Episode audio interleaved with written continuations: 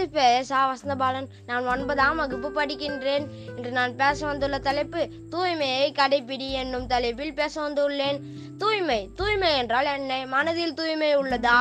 இல்லை வாழ்க்கையில் தான் தூய்மை உள்ளதா? நம் நாட்டில் பார்க்கும் இடமெல்லாம் தூய்மையாகவே இருக்கிறது என்று பா நினைத்தால் அது உலகில் மிக சிறந்த நாடாக மாற வாய்ப்புள்ளது. ஏனென்றால் தூய்மை எனப்படுவது மனதில் மட்டும் அல்லாமல் நம் நாட்டில் உள்ள சுற்றுப்புறங்களிலும் தூய்மையாக வைத்து இருப்பதே ஒரு த- இந்திய குடிமகனின் கடமையாகும். இந்த கடமையை நாள்தோறும் நாம் கடைபிடிக்கிறோம் என்று சொன்னால் அது மிகையாகாது. நாம் கடைபிடித்தே ஆக வேண்டும் என்று சொன்னால் அது மிகையாகும். ஏனென்றால் தூய்மை எனப்படுவது மிகவும் முக்கிய ஒரு சொல்லாக நம் வாழ்நாளில் இருக்கிறது. நீர் தூய்மை நில தூய்மை காற்று தூய்மை மற்றும் மன தூய்மை என பல தூய்மைகள் தூய்மையை பிரிக்கிறார்கள். அந் அப்- அப்படிப்பட்ட தூய்மையை நாம் இன்று வரையிலும் கடைபிடிக்கவில்லை என்றால் அதற்கு காரணம் ம- நம் மனதில் அலட்சியமாக இருந்து விடுகிறோம். தூய்மையாக தூய்மையால் ப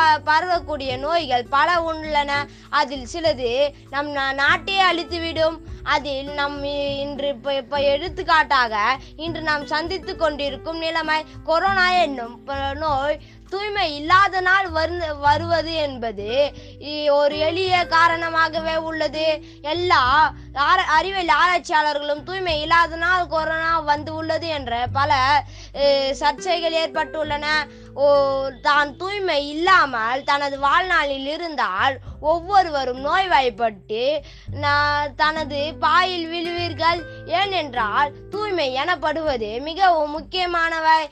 தூய்மை இல்லாமல் போனால் கிருமிகள் உண்டாகி நம் நா- நம் நா- வாழ்நாளில் உள்ள ம- வாழ்நாட்களை குறைக்கும் இவ்வாறு குறைப்பதா குறைப்பதால் நம் நாட்டில் உள்ள பலரும் இறப்பார்கள். இந்த இறப்பை நாம் சந்திக்க இயலக்கூடாது. ஏனென்றால் ம- அரசாங்கமும் மக்களும் அம் அரசாங்கம் போடும் தூய்மை விதிகளுக்கு நாம் ஈ- ஈடுபட வேண்டும். அத அதோ அதோடு ஈடுபட்டு மக்க அரசாங்கத்துடன் ஈடுபட்டு நம் வாழ்க்கையை நாம் தூய்மையாக வாழ வேண்டும். இவ்வாறு வாழ்ந்தால் நம் வாழ்நாளை தினமும் போற்றி பாதுகாக்கலாம். ஆனால் ஒவ்வொருவரும் மக்காத குப்பை மக்கும் குப்பை என பிரிப்பதில்லை. அதை குப்பையில் போடாமல் தனி இடத்தில் போட்டு அதை வி- சுற்றுச்சூழலுக்கு மோசமான நிலையை தள்ளுகிறீர்கள்.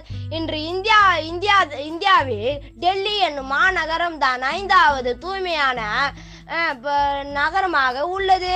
உலகிலே மிக சுத்தமான நாடாக அறிவ அறியப்படும் நமது டென்மார்க் என்ற நக டென்மார்க் என்ற நாடு தனது வாழ்நாளில் எல்லா குப்பைகளையும் எடுக்கும் மக்களை சார்ந்துள்ளது. இரண்டாவதாக நம்மளை ஆட்சி செய்த ஆ- ஆங்கிலேயர்களே ஆங்கிலேயர்களே பொறுப்பாக இருக்கும்போது நம்மால் ஏன் முடியாது? நாம் எப்பொழுதும் நம் நாட்டை நாம் தூய்மையாக ப- வைத்திருக்க வேண்டும் என்று நினைத்தால் இந்த தூய்மை கடைபிடித்தால் இனிமேலும் நாம் தூய்மையாக இருக்கலாம். ஆனால் உல இந்த உலகில் மிகப்பெரிய நாடான இந்தியா இந்த தூய்மையை கடைபிடிக்கவில்லை என்றால் எப்படி குடியரசு ஆக முடியும்? த தமது நாட்டை குடியரசு ஆக வேண்டும் என்றால் தூய்மையும் அதில் ஒரு பங்காகும். நில தூய்மை நில தூய்மை என்றால் என்ன? நிலத்தில் மக்கும் குப்பை மக்காத குப்பையை நாம் அகற்றிவிட்டு அதை தனித்தனியாக குப்பை தொட்டியில் போட வேண்டும். நாம் ஒற்றுமொட்டமாக அதை குப்பை தொட்டியில் போடுவதால் என்னையோ பிரச்சனை. ஈகள் முக்கிறது நம் நா நம் வாழ்வில் டெங்கு மலேரியா என பல நோய்கள் வருகிறது. மற்றும் நீர் தூய்மை. நீர் தூய்மை இதனால் பல நோய்கள் பரவுகின்றன. காலரா டைஃபாய்டு என பல நோய்கள் நீர் தூய்மையால் பரவுகின்றன.